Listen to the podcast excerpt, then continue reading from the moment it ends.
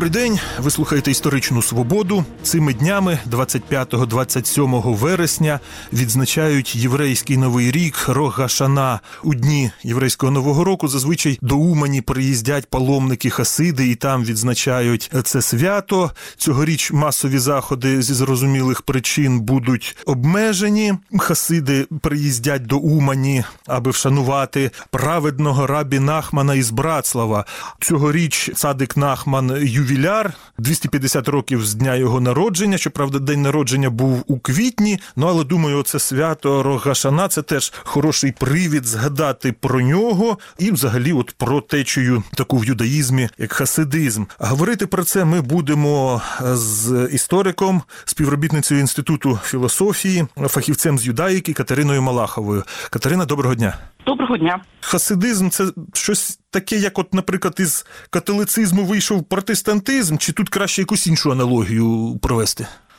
Це хороший паралель. Е, Давайте почнемо з того, що хасидизм це популярний містичний рух, який відповідно виник у першій половині 18 століття на теренах України. Його часто порівнюють з тим, як е, от протестантизм виник на тлі католицизму, але це було не зовсім так. Справа в тому, що е, хасидизм правильно назвати рухом за певне оновлення релігійного чуття. Відчуття, що людина має безпосередній вплив на божественні сфери, має безпосередній контакт з абсолютом, і відповідно кожна її дія вона впливова для того, щоб зрозуміти, е, в чому тут власне новина. Адже можна було б сказати, що будь-яка релігія так працює, так Е, треба трошечки розуміти, що відбувалося в юдаїзмі в ті часи, коли виник хасидизм на теренах сучасної України в Речі Посполитій єврейською елітою вважалися рабини, які більшу частину свого життя проводили за вивченням єврейського релігійного закону. І це дозволяло їм займати вищі посади в спільнотах, бути рабинами, бути суддями. Це було поважно, це приносило гроші, і це виводило їх в еліту спільноти. Але паралельно з цим напрямом ось вивчення релігійного закону, який, як ви знаєте, в юдаїзмі регламентує е, дуже детально побутове життя. Паралельно з цим існувало і продовжує існувати інша інтелектуальна або духовна течія, яка пов'язана з містикою, містичним досвідом, з досвідом пророцтва, з вивченням таємного знання. Відповідно, містики протягом двох тисяч років єврейські вивчали оцю, так би мовити, приховану таємну тору, вивчали е, тексти, які описують в першу чергу те, яким чином влаштовані божественні світи юдаїзмі і множинні. Так от те, що сталося у 18 сторіччі, одна з причин, яка призвела до виникнення хасидизму, починає домінувати оця містична настанова, оце містичне відчуття. Люди хочуть не тільки вчити Тору і знати, як точно треба готувати їжу або поводитися в спільноті, або яким чином відправляти молитву, але люди хочуть знати, що кожна їхня повсякденна дія має певний вплив на божественні святи, що людина є в центрі оцієї драми відносин між божеством і е, його народом. І те, що сталося на початку 18 століття, коли з'явився і почав проповідувати засновник хасидизму, його звали Ісраїль Бен Елєзер, прізвисько його було Баль Шамтов. Це вихід на передній план оцих е, ідей, що можна не тільки вивчати Талмуд і праці пов'язані з релігійним законом, але ще і численну містичну літературу, яка підтримує ось цей містичний світогляд. Це одна з причин. Але з хасидизмом все трохи складно, тому що на відміну від протестантизму, ми не маємо текстів, які залишив би по собі засновник течії, тому що книжок він по собі не залишив. Його е, вчення викладено в книгах його учнів та учнів його учнів. Тому про те, чому власне він вчив.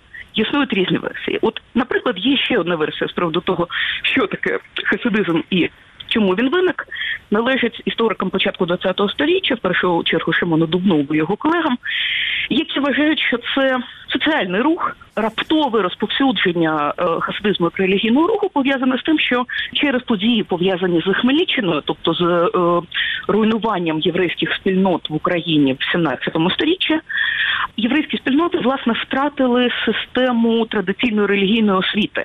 І хасидизм, е, на думку цих е, е, істориків, це такий собі рух пригнічених єврейських неосвічених людей, людей, які не змогли з різних причин чи економічних, чи соціальних отримати оцю традиційну релігійну освіту, і вони потребували якоїсь іншої системи цінностей, іншого заняття або іншого вчення, яке наголошувало б, що навіть простий чоботар він також може відчувати, що він щось безпосередньо таке важливе робить для е, виправлення світу. Хасидизм дуже швидко захопив величезну кількість спільнот, а дуже складну єврейську містичну літературу не так просто і зрозуміти. Вся ця література до появи хасидизму вважалася недоступною для простих людей. Принаймні вона ніколи не була масовою. А хасидизм наголошував на тому, що цю всю літературу треба розповсюджувати дуже широко, і відповідно її треба певним чином переробити для того, аби той самий наш герой, єврейський чоботар, міг це все зрозуміти. Те, що описує оці всі взаємодії всередині божественного світу, хасидизм сприймає як історію особисто про людину. Кожна людина є в певному сенсі центром всесвіту. Вона впливає на виправлення світу, що вона може виправляти якісь недоліки цього світу. Це ідея властива хасидизму, і вона захопила його послідовників. Містика, яка перетворює на психологію, от якось так. Видатний історіософ Освальд Шпенглер порівнював становлення хасидизму зі становленням раннього християнства і зазначав, що дуже насичені релігійним змістом події відбувалися в єврейських громадах. А християни всього цього взагалі не помітили. Чому так? Ну а давайте собі уявимо, як це відбувалося. От уявіть собі, що ви християнський священник або той, хто ходить у православну церкву. В вашому містечку поряд живуть євреї. Вони спілкуються між собою на іншій мові, яку ви скоріше за все розумієте дуже поверхово. Ви не читаєте їхні книжки, навіть якщо ви е, трохи вивчили їдиш для того, аби спілкуватися на базарі, ви не будете вивчати іврит. А серйозна хасидська література записувалася саме івритом. Те, що ви можете спостерігати, це якісь соціальні заворушення. Наприклад, в вашому містечку раптом з'являється ще одна єврейська спільнота, яка каже, що ми ось інші, ми не такі, як ці ваші євреї, які тут були. Ми собі зараз заснуємо свою синагогу. В хасидській практиці була введена молитва трошечки іншого штибу, більш емоційна. Це те, що може спостерігати зовнішній, ем, зовнішній Спостерігач. спостерігач. Культурних контактів на рівні теологічних тонкощів, власне, цей час майже не було, принаймні, якщо ми говоримо про території сучасної України, ну от світ Речі Посполитої та Російської імперії. Тому й не помітили, а почали помічати наприкінці 19-го, початку 20-го сторіччя, коли з'явилася європейським чином е, освічена єврейська еліта, які читали європейські книжки, німецькі, французькі, які мали вплив на європейську аудиторію. І оця єврейська еліта, я маю в першу чергу на увазі персонажів на кшталт Мартина Бубера який відомий як е, видатний філософ, але він ще й був тим, хто відкрив хасидську літературу європейському світові. Чим визначний цадик Нахман, на могилу якого в Умань приїздять хасиди, і, до речі, от його називають праведний рабі Нахман з Братслава, але він народився в Меджибожі, помер в Умані. Чому він з Братслава? Поясню, Е, він один з найцікавіших інтелектуалів, які виникли от всередині хасидського руху. Він е, теолог. Він писав надзвичайно цікаві з різних аспектів казки.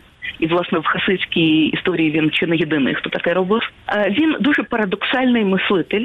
А щодо того, чому він праведний і чому з Братслава, хоча він народився в Меджибожі, він є праонуком засновника хасидизму Ісраїля Бен Елєзера е, Бальшамтова. Він народився відповідно в столиці хасидизму українській в так само як е, лідери хасидського руху за своє життя змінив кілька спільнот. Як це працювало? Людина виростає, вона вчиться, далі вона одружується, і за традицією, яка склалася в єврейській спільноті, от е, Речі Посполитої, е, часто переїжджає до оселі свого тестя. Вченого молодика, от який щойно одружився, він живе на кошти родини своєї дружини і продовжує вчитися. І там вже збирає якихось учнів.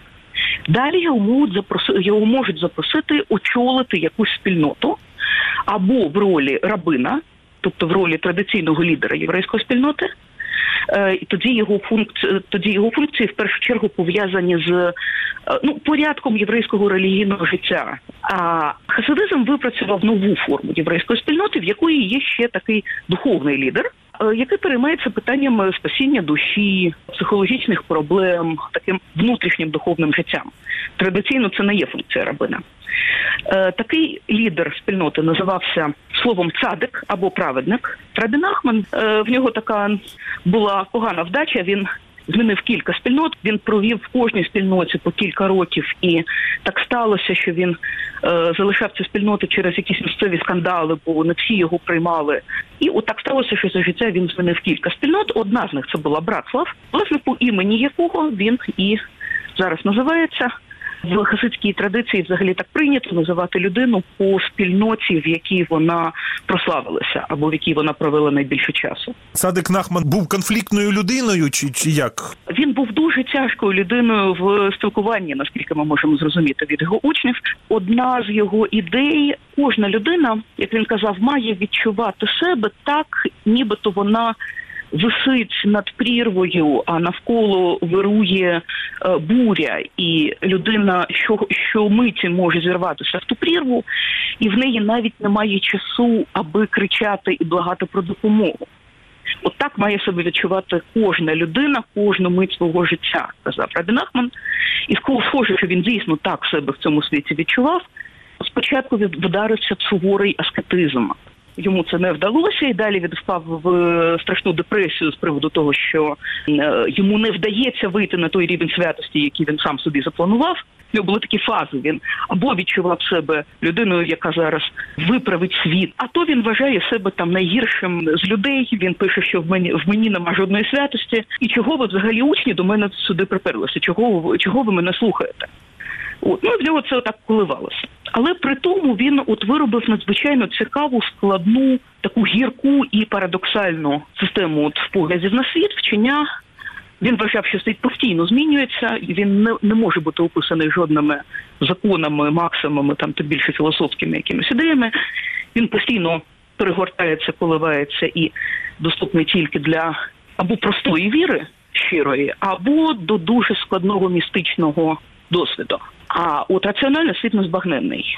Це ж він заповів, щоб на його могилу в Умань приїздили хасиди, А, і вони приїздять. В чому це- це суть цього заповіту? Це взагалі загальна хасидська практика відвідувати могили вчителів, але Рабін Ахман їй надавав особливого значення. Уявіть собі, що ви підпали під вплив конкретного цадика, і ви живете в іншому містечку. На дворі стоїть початок 19 століття або навіть кінець 18-го. Немає інтернету, нема зуму. Як вам спілкуватися з вашим духовним наставником? Ви маєте його відвідувати. Склалася практика. Приїжджали кілька разів або раз на рік, переважно на свята, до оселі свого вчителя, що називається зараз потусити, поспілкуватися з його іншими учнями, випити разом горілки і отримати аудієнцію від садика. Садик благословляє людину. Коли цадик помирає, люди продовжують їздити на його могилу. Так склалася взагалі оця тема відвідування е, могил праведників. Рабін помирав, він заповідав е, своїм учням обов'язково їздити на його могилу саме в Новий рік. Він кілька разів про це наголошував і казав, що не просто треба відвідувати мене в новий рік, але те нове, що я привніс в цей світ, це і є новий рік. Тому що він якимось чином себе і своє вчення дуже асоціював цим святом. Е, Дуже полюбляв цю ідею постійного оновлення. І те саме відбувається за світом в новий рік. І відповідно він, він закликав своїх е, учнів відвідувати його могилу, також і після його смерті саме в Рошишина. Відповідно, це почалося одразу там через рік після його смерті. Вже був перший збір на його могилі. Ця традиція продовжувалася приблизно аж до коли прийшов радянський союз. А пишним квітом, так би мовити, вона розквела вже от пострадянські часи. Е, Якщо порівняти, як відзначали, скажімо, на початку ХХ століття в Умані, як відзначали на початку 21 століття, це дуже О. схоже, не дуже схоже. Абсолютно різні речі, я б сказала, геть різні. По-перше, на початку 10-го сторіччя це явище не було масовим. Чисельність е, спільноти послідовників Рабі Нахмана вона не була великою. Відмінність ще в тому, що зараз туди їздять геть інші люди. Те, як зараз виглядає хасидизм, це не те, як хасидизм виглядав 100 років тому. Він більш закритий, так би мовити, бар'єр ніж навколишнім світом і тим, що відбувається всередині такої ультраортодоксальної хасидської спільноти, зараз надзвичайно високий. Він таким не був. От, скажімо, взяти хасидський одяг. Да, люди того часу одягалися приблизно так само, як і люди навколо з певною різницею. Принаймні, ця різниця між одягом ультраортодоксальних євреїв і європейців була набагато менша ніж ця різниця зараз. Це лише один з прикладів. Сучасна хасидська, зокрема ультраортодоксальна спільнота єврейська, вона намагається жити так, аби навколишнього сучасного світу з його надбаннями, інтернетом, смартфонами і таким іншим і таким прочим, її не те, щоб не існує, вона намагається її не помічати. Ігнорувати. Ну ігнорувати, да вона сприймається як джерело всіляких негараздів і небезпек. Святкування на початку ХХ століття вони да. теж були отакими от е, гучними веселими, чи якось інакше відзначали? Менше. Тобто вони, звичайно, були і гучними, і веселими. Це веселе свято Новий рік. По-перше, туди зараз їздять не тільки хасиди Рабінахмана з Братслава. Серед тих, хто зараз відвідує Умань, процент тих, хто традиційно саме саме от е, з родини з маличку належить до спільноти послідовників хасидизму Братслав, не так багато. До них доєднуються представники інших хасидських груп, представники геть не хасидських ортодоксальних груп, які просто хочуть от отримати такий духовний досвід містичної мандрівки. Люди, які зараз приїжджають в Умань, вони е, часто належать до таких от східних єврейських спільнот, у яких є ідея, що треба відвідувати могили святих людей. Це релігійні люди, які постійно живуть своїм, так би мовити, визначеним життям у спільноті. А тут раз на рік у них є можливість вирватися в якийсь інший світ, е, чоловічий світ, відірватися від своїх жінок і родин і поїхати десь тусуватися. Причому так. З величезною кількістю алкоголю, дуже весело, дуже піднесено. Талонне сподумані, воно має такий особливий статус в сучасному світі. Воно не зовсім схоже на те, як це відбувається на могилах інших діячів. Ви сказали про хасидський одяг, і отут я бачу таку певну суперечність, що Рабі Нахман казав, що має бути постійне оновлення. А от що стосується одягу, ці люди дуже консервативні. От ну така мала не уніформа, такий от одяг регламентований. Я розумію цей одяг, ну скажімо, в тій же Умані, у вересні для осені в наших краях це нормально. Але бачив людей в такому одязі в Єрусалимі, де доволі спекотно. Чим він так важливий? Цей одяг регламентований? Певним чином це щось на кшталт уніформи. Це декларація, чому не такі, як інші. Це е, взагалі е, стосується історії єврейського костюму. Е, євреї запозичували дуже широку моду в різних країнах, але завжди щось змінювали. Тобто вони мали візуально відрізнятися. Це було принципово. Так сталося, що в східній Європі, от в новий час, більше воно відрізнялося просто тим, що євреї були трохи більш архаїчні ніж інші. Скажімо, от в єврейських спільнотах так сталося, що зафіксувався польський одяг десь там на рівні 18 сторіччя. Релігійні спільноти вони підкреслюють оцю свою різницю між ними і навколишнім світом. Їм принципово важливо, що вони виглядають інакше. Е, демонстрація того, що ми інші, ми не такі. Кожної детальки цього одягу від е, тих самих обсердаків до от е, взуття до різних типів тих капелюхів, до поясів як застібується оцей лапсердак направо чи наліво. Там купа нюансів, які е, характеризують належність людини до специфічного напрямку хасидизму. Це може бути незручно, але це дуже почесно. А як це корелюється з постійним оновленням, такий консерватизм в одязі? А, Це хороше питання. Е, а це так такий от парадокс єврейської думки, е, що і те і інше вживається навіть в рамках, бачите, вчення однієї людини. В цій системі мислення, от ідея про те, що з одного боку світ постійно оновлюється, треба щось нове, і людина має постійно оновлюватися. Уживається з ідеєю, е, яка власне породила оцей ультраортодоксальний світ. Життя єврея в сучасному світі визначається навмисною архаїзацією. Ми намагаємося жити в ідеальному світі, в якому жили наші батьки, прабатьки. Світ був правильним, коли жили наші святі вчителі і прабатьки. Відповідно, всі традиції і звички, які ми знаємо про них, ми намагаємось вцілювати і собі в цьому світі зараз. Тобто можна бути дуже традиційним в побуті, носити одяг 18 сторіччя, їсти ті ж самі страви, які готували в Польщі 18 сторіччя, і при цьому е, в інтелектуальній сфері постійно прагнути до, скажімо, нових ідей або нових відкриттів. Дякую. Це була історична свобода із дослідницею юдаїки Катериною Малаховою. Ми говорили про хасидизм. Передачу провів Дмитро Шурхало. На все добре.